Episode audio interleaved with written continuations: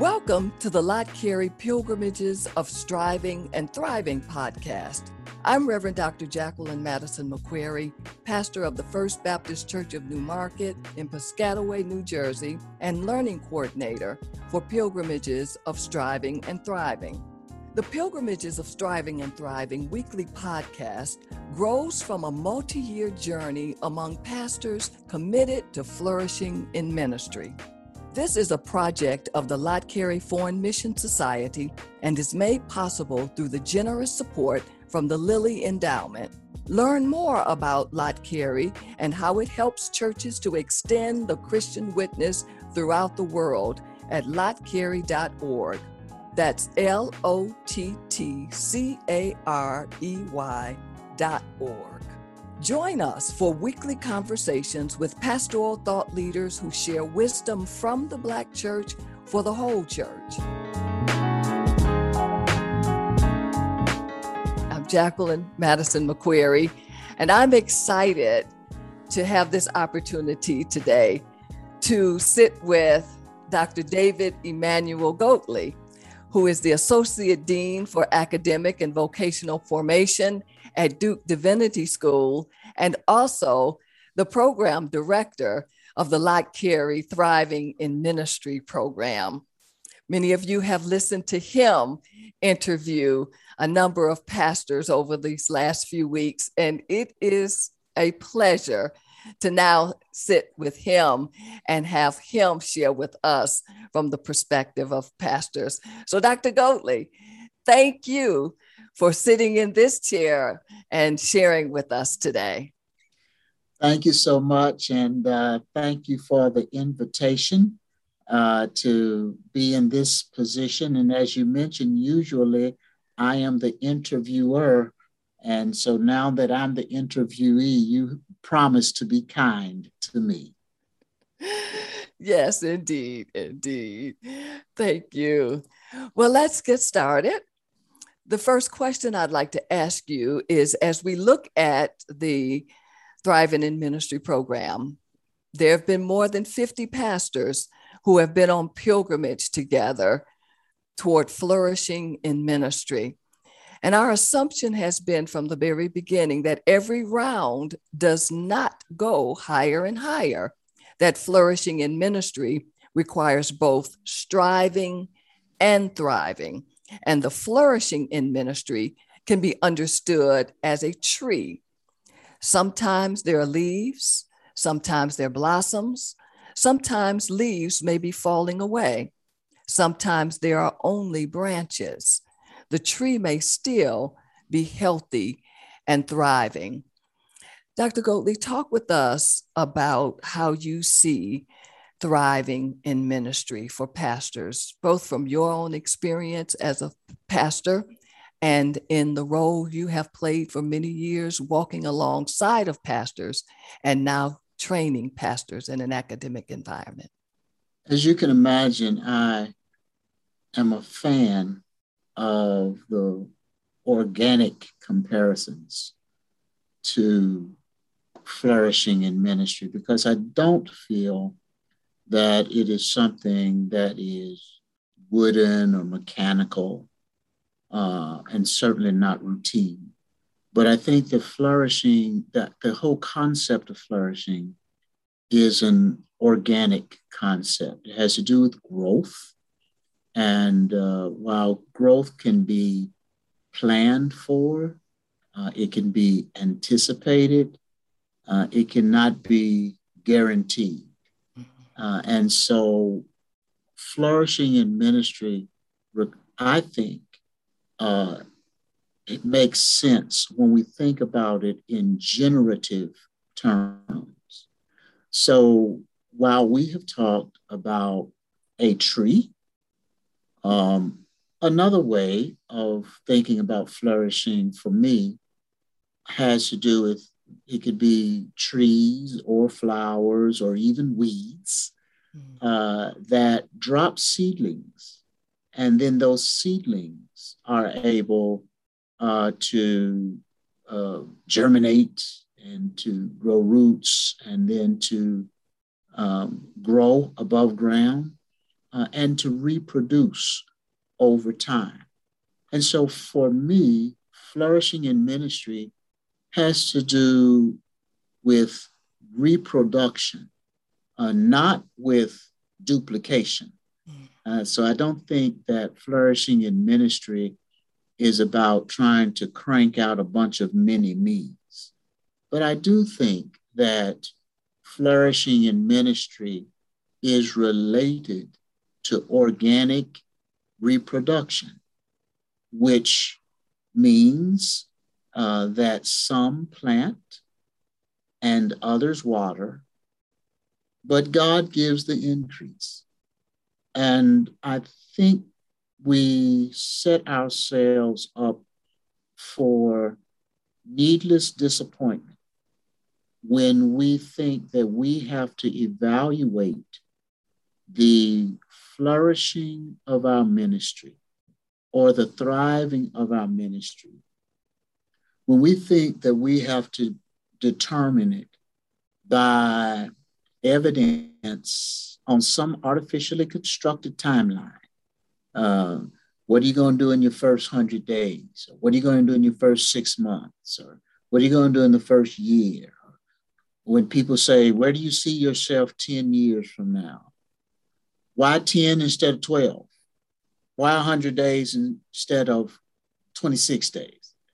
And so when we decide that we're going to try to evaluate based on artificial time frames, that puts us in a box and it it's not true to the organic nature of flourishing. It's not true to how things grow.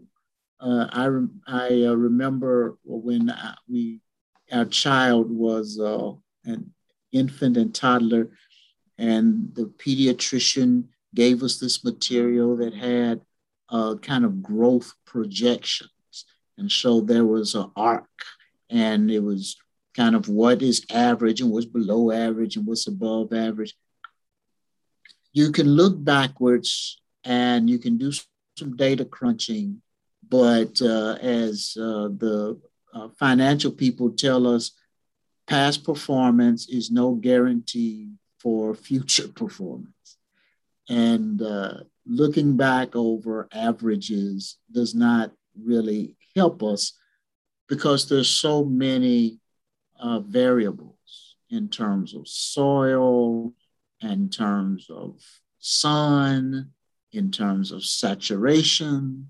There's so many things that affect growth and flourishing. Um, I think we have to be careful about artificial uh, timelines and schedules. Uh, so, along with the idea of a tree, I like the also the idea of the tree that drops seed drops seeds that yeah. can then uh, reproduce, not duplicate, but be uh, reproduce over time. And for me, that is a way that I think about flourishing in ministry. Mm-hmm. That's good. That's good. We've been working on a formula with Pilgrim pastors on something that we call a formula for flourishing which holds that if a pastor's leadership capacity plus service context yields ministry content, there's a higher probability for flourishing. We don't assume that a drop and drag ministry models that a pastor sees happening somewhere else is likely to lead to flourishing. After all, you do not expect a palm tree to flourish in Maine. And these are actually your words, Dr. Goatley.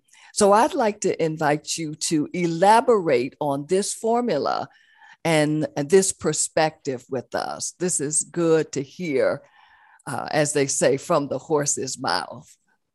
Well, I was a lead pastor in a small town uh, in the middle of a rural um, region in Kentucky. Uh, and so my context was not the same as some of my colleagues, for example, with whom I was in seminary, and some of them went to large urban settings that uh, were had a lot of population, uh, or uh, some who were maybe in an urban setting in, say, the north or northeast and midwest, where just the history of church engagement was much different than churches that were maybe even further in the south. Uh, so I was in a, a in Kentucky where depending on what part of the country you're in, some people say it's South, some say it's Midwest. Um, but a small town, a, a county seat uh, in the middle of a rural region. And uh, I was at the, the, the first church.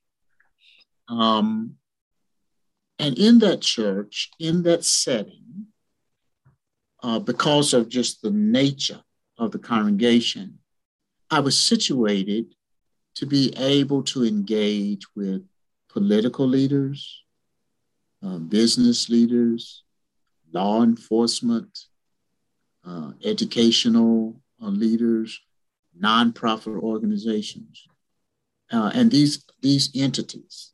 And so, as the pastor of the first church uh, in the county seat, uh, in, in, in a, situated in a, in a rural region, a part of that context opened to me the opportunity to be a pastor with a congregation that was the community.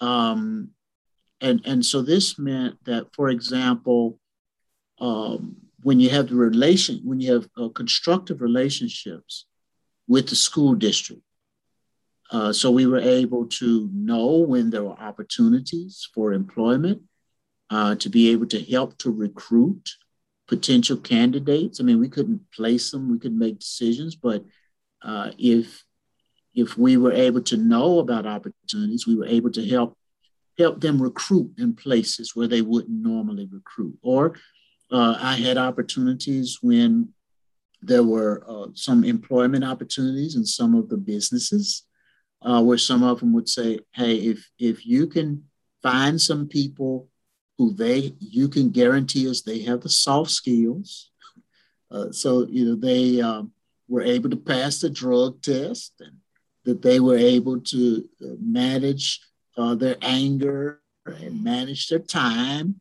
That if we could find people who we could bring the soft skills, then they would give them preferential treatment in terms of uh, being a candidate for a position.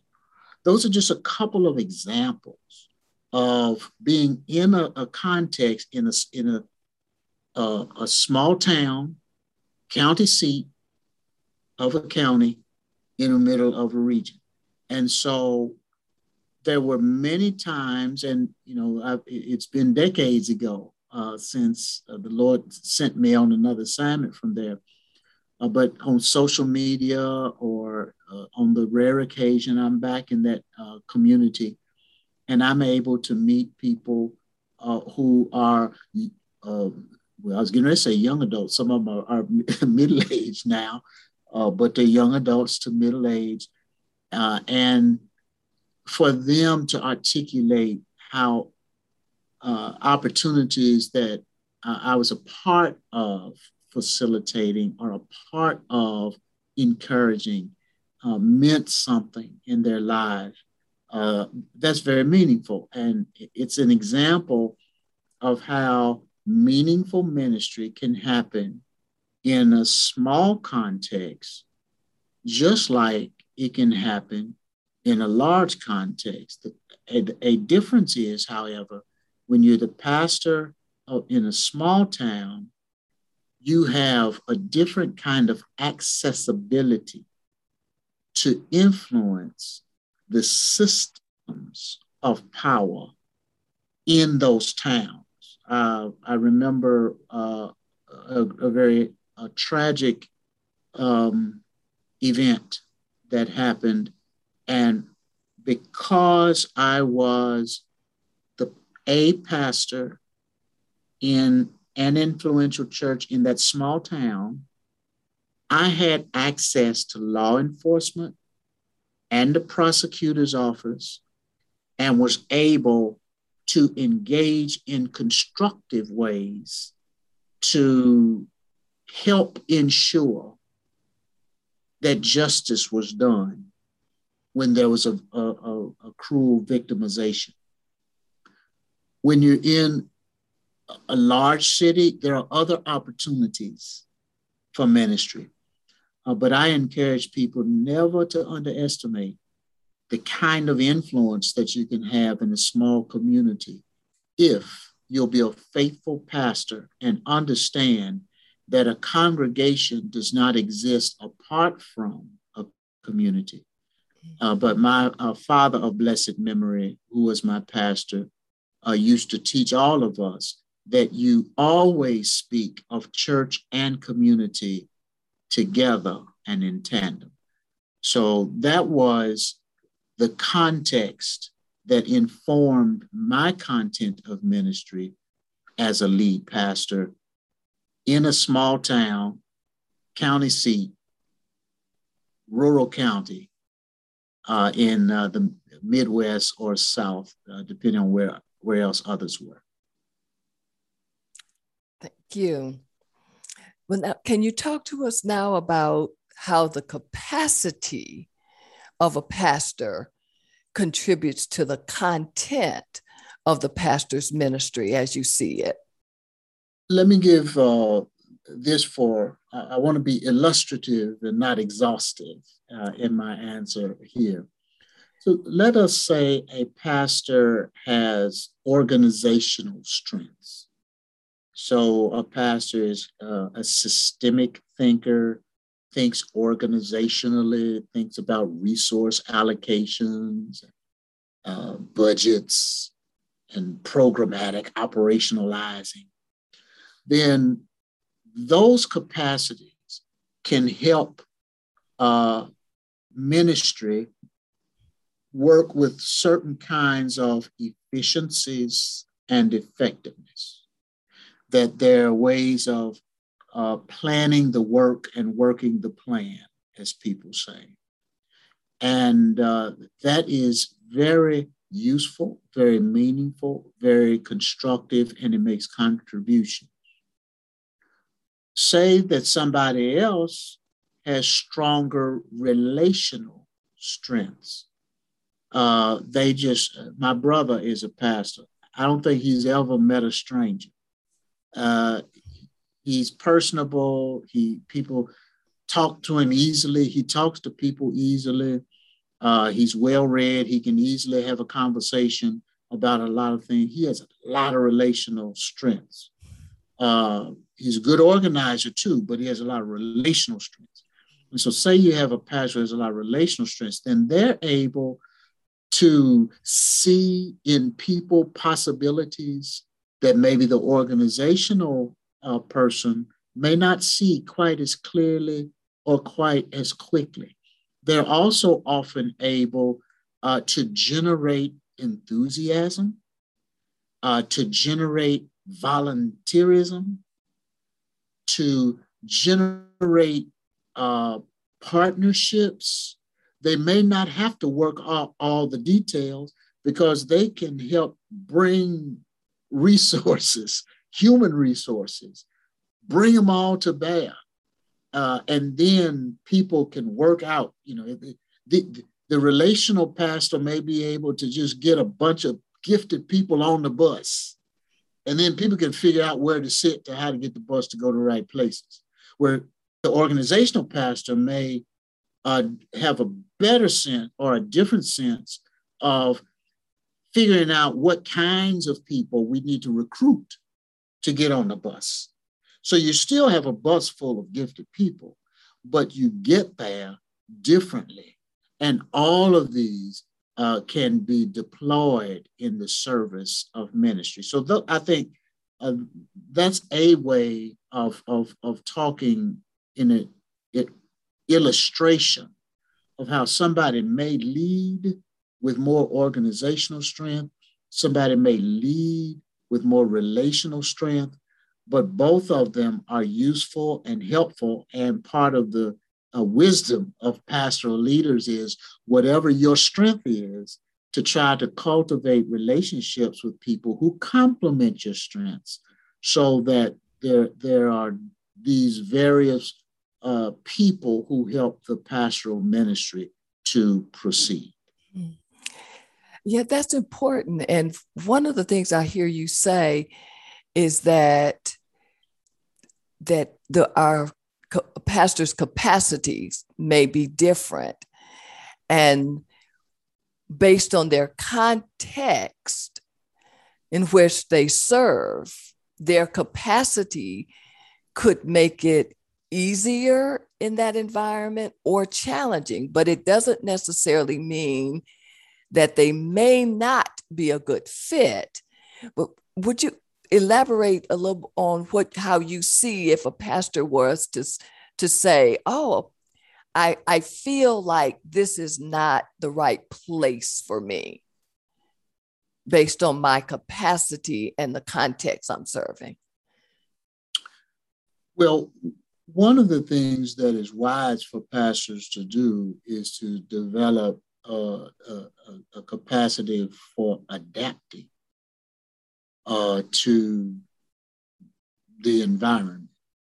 So if a pastor is determined that this is how I function, then that, that pastor is almost guaranteed to have problems because you know if you if, if you have three people in the room i mean you can have six ideas so you it's wise for pastors to learn to adapt i also think it's wise for pastors to lead out of their being so that it is authentic. Uh, and authenticity does not mean that whatever comes up comes out. That's a lack of discipline and self control. Uh, but authenticity means that if if you are, for example, an introvert, then there's no reason for you to try to act like you're an extrovert and try to uh, create this dynamic, uh, extroverted, expressive worship experience. If you're an introvert, cultivate a contemplative ministry of worship. Don't try to be what you're not. Uh, now that doesn't mean that you you know that that you, you cannot learn how to turn the volume up a little bit or turn the volume down a little bit to be appropriate and find it's kind of like you remember the old days before we were doing everything digitally when you had analog uh, analog radio mm-hmm. and you had to turn the dial until you got it to the place where it really picked up the signal Yes. And you might turn it left, you might turn right. You have to work on a little bit until you get it there. When you're working with people, you're really working in the analog system. You're not working mm-hmm. digitally. And so you have to you have to turn the dial up and turn the dial down, which is adapting. Now, I also want to say though that sometimes pastors feel like, you know, this this church is not right for me or this context is not right for me if if the Lord has sent you there, if you're satisfied the Lord has sent you there, uh, I think you, you want to, and I mentioned earlier, not prematurely make decisions on some artificial timeline. Uh, but I had a, a pastor, he was uh, old enough to be my father some years ago, it's in the 1980s, the mid 1980s. And he said to me, Goatley, uh, when you young pastors find yourself in a tough church, don't try to fight the people. Now, I wasn't in a tough church situation, and I don't know why he decided to tell me, but I'm glad he did because I have told this advice, I have offered this advice too many times to count over the last uh, however many years it is to the mid 80s to now. And so this is what uh, the old man said. When you're in a tough situation, so say a tough context, that you feel like your capacities don't fit, mm-hmm. this is what he advised practice preaching. Get better at preaching. And so what he said is, you know, learn how to use different approaches. You know, do topical preaching, do exegetical preaching, do narrative preaching, do thematic preaching. Practice and develop your gifts as a proclaimer. Second, he said to practice teaching. Learn to be a good teacher, to be student centered. Learn, as I've learned from you when you're dealing with adult adults, you're facilitating learning. You're not teaching information. And so learn how to be a good facilitator of information. Use different instructional methodologies and instructional technologies and the like. Do interactive learning and stuff. Third, practice caring for people. Learn how to be a ministry of presence. Learn how to listen. Learn how uh, to discern.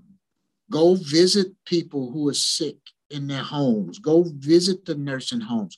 Go visit the hospital. Don't outsource all of your visitation ministry. Learn to be the presence of Christ in the midst of a crisis. then he said, now remember this is the mid 80s, and this was a patriarchal pastor. So I'm going to tell you what he said, and then I'm going to reinterpret it for 21st century. Uh, he said, then go home and kiss your wife. So I would say, uh, go home and enjoy uh, the company of people that you love. If if if you uh, are are uh, married, great. If you're not married, if there are friends, significant others, where you can go home and invest in the life and the relationship of those whom you love. So he said, practice preaching, practice teaching, practice caring, and then go home and invest in the lives of people you love. And then he said this if preaching, teaching, and caring will not convince people to follow your leadership, you got nothing else. So he said, either the Lord will let you develop yourself for the assignment that the Lord has out in front of you, or the Lord will cultivate the soil where you are practicing so that the soil is enriched for the ministry you have to offer. And so I would say that to the pastor who's in a, you know, so my capacities don't, it's oil and vinegar or oil and water or whatever, and it's not working. I say practice preaching practice teaching, practice caring, go home and invest in the people you love, and trust the Lord to get you ready and get an assignment ready for you. Or trust the Lord to enrich that soil with whatever the nutrients are needed so that the seed you're planting and the soil that you're in will produce. A word to our listeners. Lott Carey's Pilgrimages of Striving and Thriving podcast is funded by the Lilly Endowment through its Thriving in Ministry initiative. We'll be right back with more from the interview. Since 1897, the Lott Carey Global Christian Missional Community has helped churches to extend the Christian witness around the world. We collaborate with indigenously led communities to bear good and faithful witness to Christ Jesus through ministries of evangelism, compassion, empowerment, and advocacy in Africa, Asia, the Caribbean, Europe, North America, Oceania, and South America. Together, we are touching lives with transforming love. You too can help to extend the Christian witness throughout the world. Visit us at lottcarey.org. That's L O T T C A R E Y dot O R G.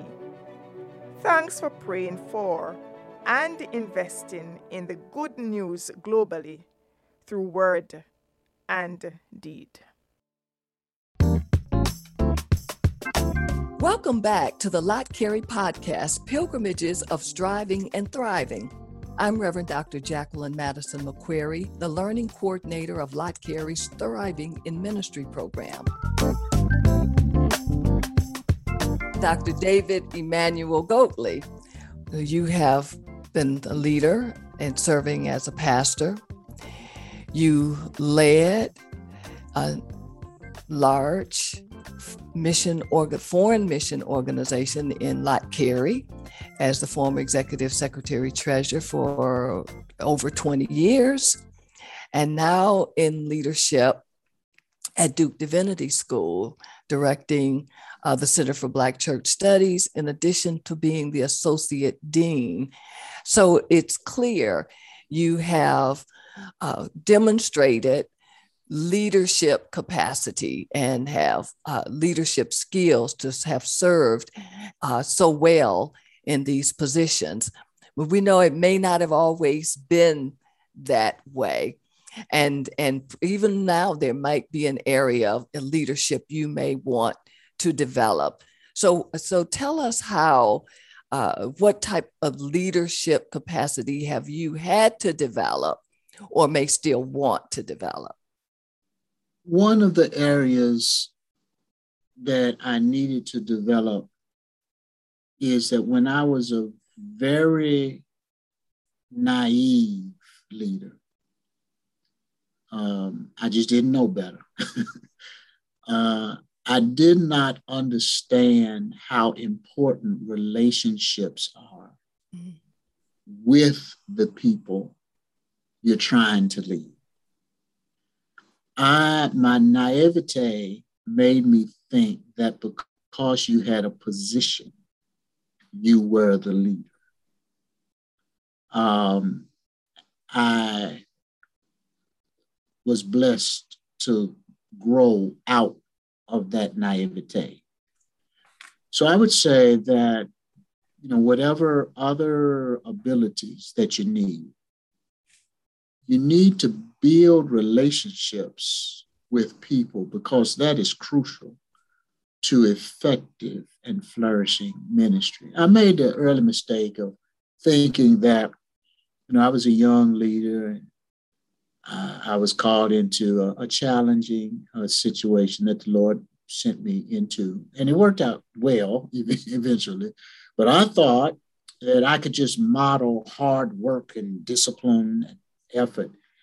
And I had people sitting there watching me work myself to death. And didn't phase them at all. They were, they had settled into a kind of comfortable um, pattern of non exertion. And that's what they were going to do. And I thought that, uh, you know, a young, energetic, talented leader in the position uh, would inspire uh, support. And uh, wow, was I wrong. So I've learned that you have to invest in relationships with people whom you're called to lead so that you can invest yourself in their flourishing. And if you invest yourself and your gifts and leverage whatever relationships and whatever uh, power and position and privilege you have, if you leverage your power and position and privilege so that those around you can flourish, then they will value your leadership and your leadership will bear fruit. Dr. Goatley, what brings you the most joy as the ministry leader? I get the most joy when I see people with whom I've had the privilege of being in a leadership role maturing, uh, as leaders uh, or people who make contribution. The most joy I find is seeing people get into what, what people who study leadership, they talk about flow, when you get into the flow. Uh, when uh, the ability you have and the place you're working is just working.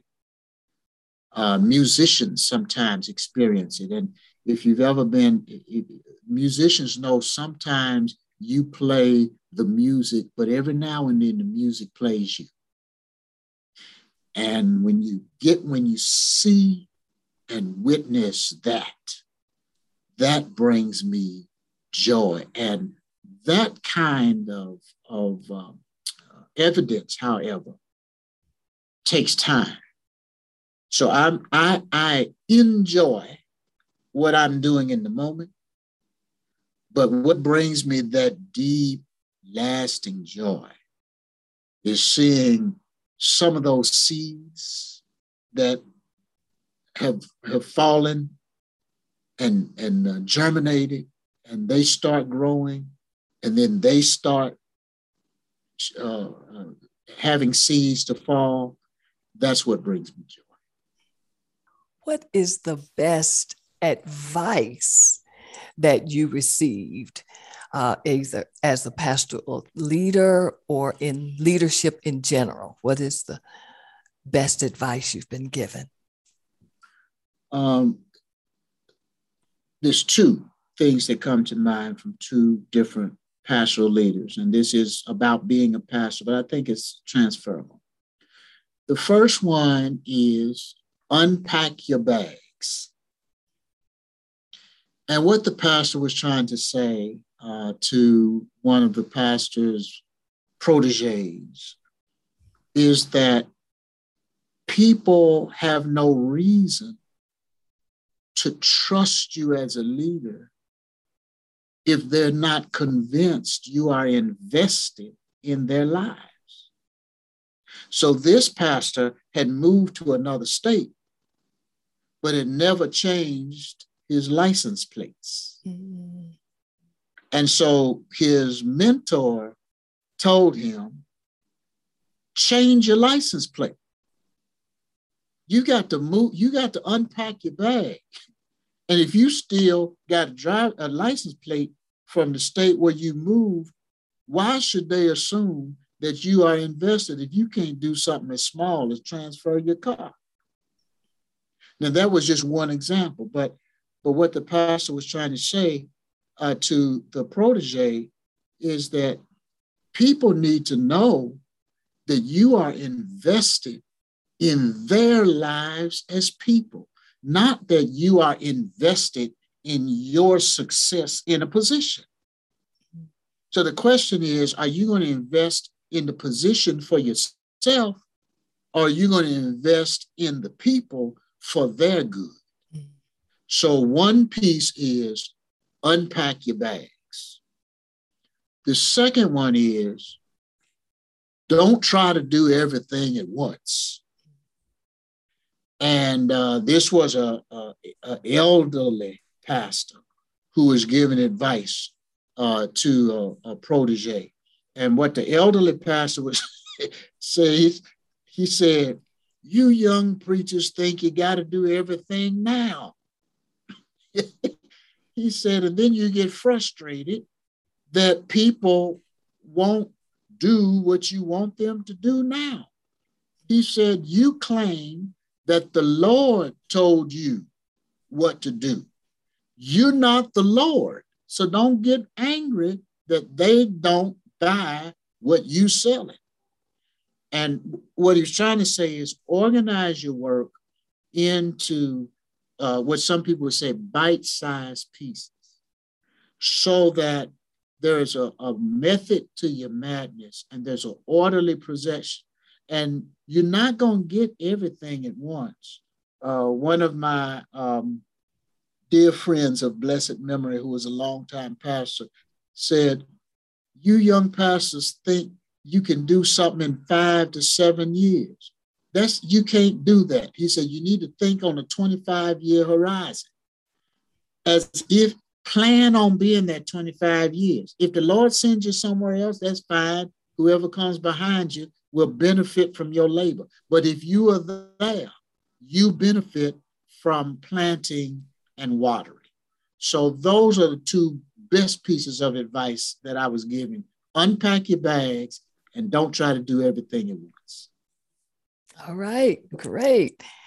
One last question is what advice would you like to give to those who are listening? I would like to ask you to include in that wisdom any additional thoughts that you have, because I know this was this Thriving in Ministry program and taking the pastors on pilgrimage over this three year period has been a passion. It is a passion of yours to walk alongside of pastors and to help us and other pastors grow in their lives and in ministry.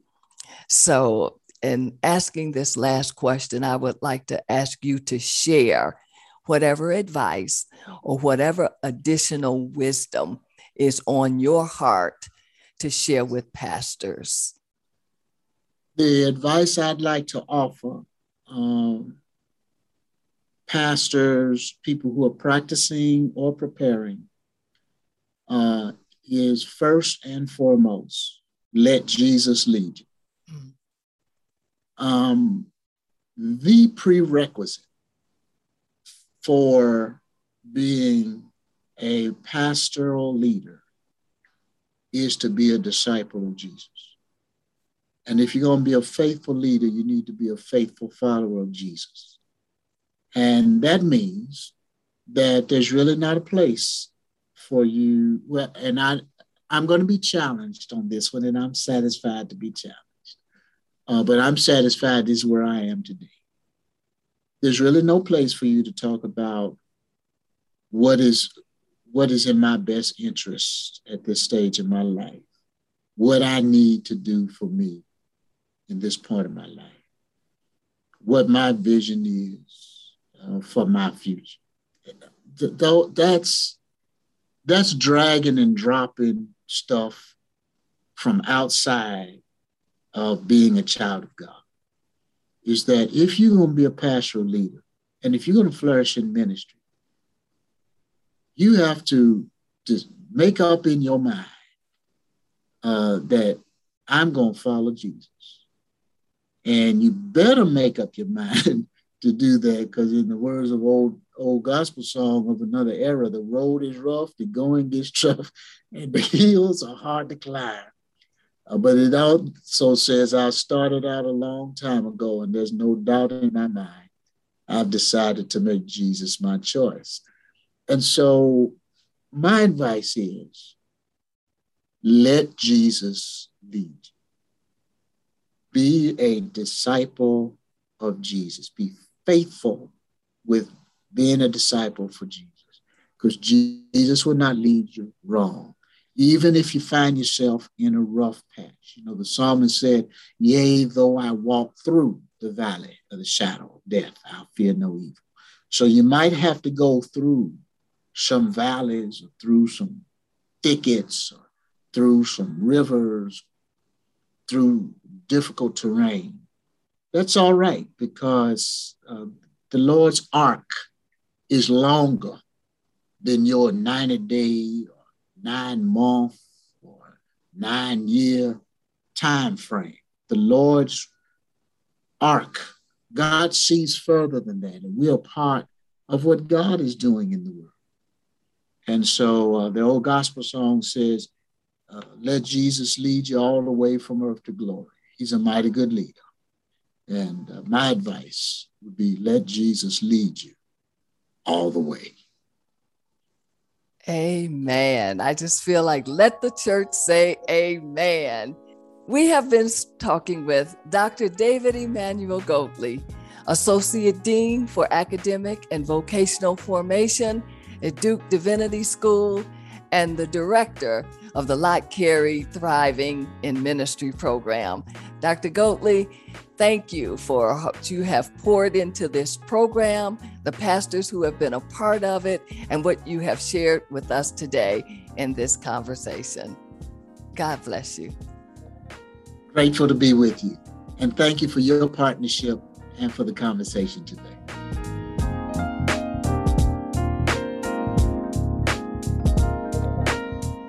Thank you for joining us today for Pilgrimages of Striving and Thriving, a weekly podcast from Lott Carey as we listen in on conversations with prominent pastoral thought leaders. I'm Reverend Dr. Jacqueline Madison McCreary.